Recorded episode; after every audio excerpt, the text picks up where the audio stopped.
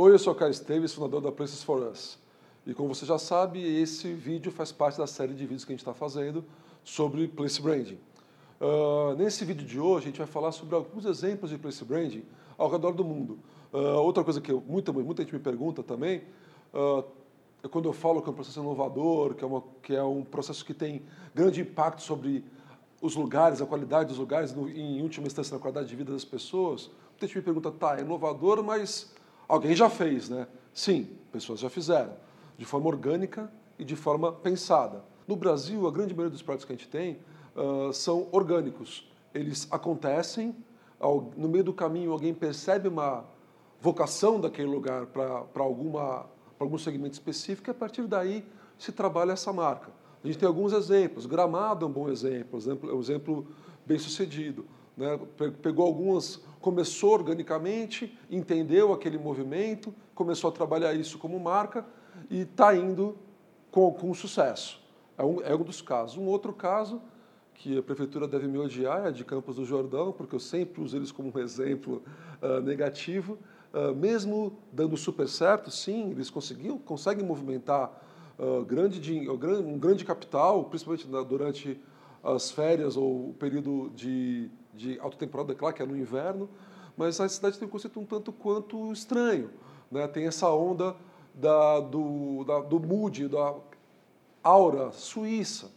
Né? Então, todas as casas têm aquele mesmo telhadinho, tem aquela cara suíça, só que a migração lá não é suíça, lá não neva, ou seja, não faz nenhum sentido.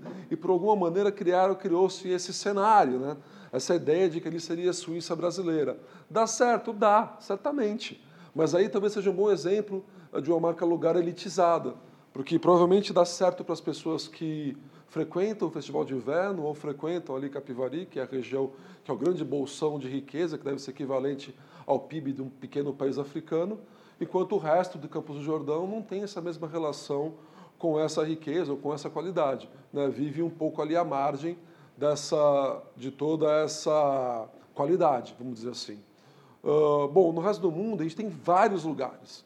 Tem um exemplo que eu até falo no livro, que é o exemplo de Eindhoven, que é uma cidade uh, holandesa, que fez um trabalho super sério ali com uh, percepção da vocação, compreensão da identidade e drivers de crescimento para a cidade. Um exemplo já bem sucedido, né, já com tempo suficiente para a gente poder dizer que é bem sucedido.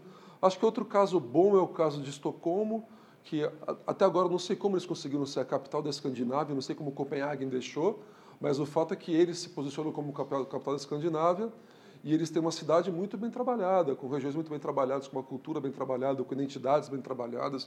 Isso também é um caso, é um exemplo bastante bacana.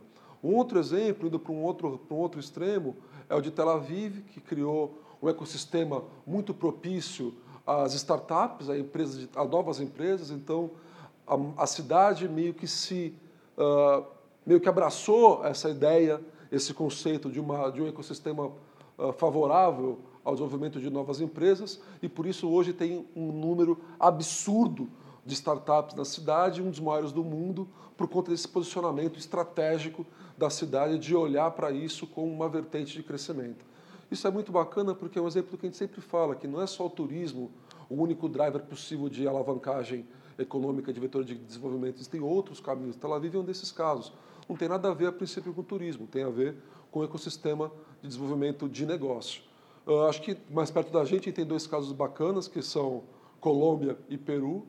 Né? Por mais que a gente possa discutir as questões da Colômbia, de falar de novo de alegria de felicidade, como vocês vão ver, que é um dos temas que eu sempre falo aqui, quando eu falo de marca lugar, a gente tem que qualificar esse nosso, esses nossos valores. Não basta a gente pegar alguns valores que são claros, mas eles têm que fazer sentido para a identidade daquele lugar. De novo, né, felicidade, alegria, colorido pode ser comum a vários países da América Latina, mas a Colômbia fez isso primeiro, vamos dizer assim, e com uma identidade visual bastante bem resolvida, né, um, um site muito bem desenhado para os diversos recortes, né, turismo, investimento, negócios, então, muito bem construído, muito bem pensado.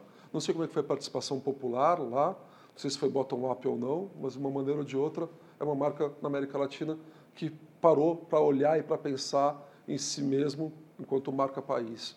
Um exemplo mais recente é o do Peru, que também tem uma construção nesse sentido, uh, não tão ainda com tempo suficiente para a gente poder avaliar quanto tem a Colômbia, mas também está indo nesse mesmo caminho.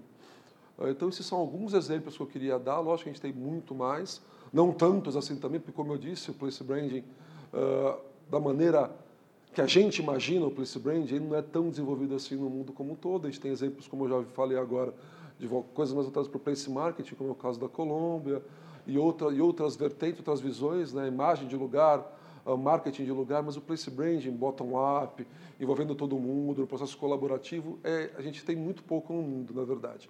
E esse era o assunto de hoje. Espero que vocês tenham gostado. Como sempre, é um canal de diálogo aberto.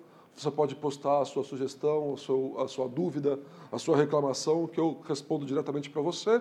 E se você gostou, compartilha, curte, se inscreve e essa coisa toda que se faz na internet.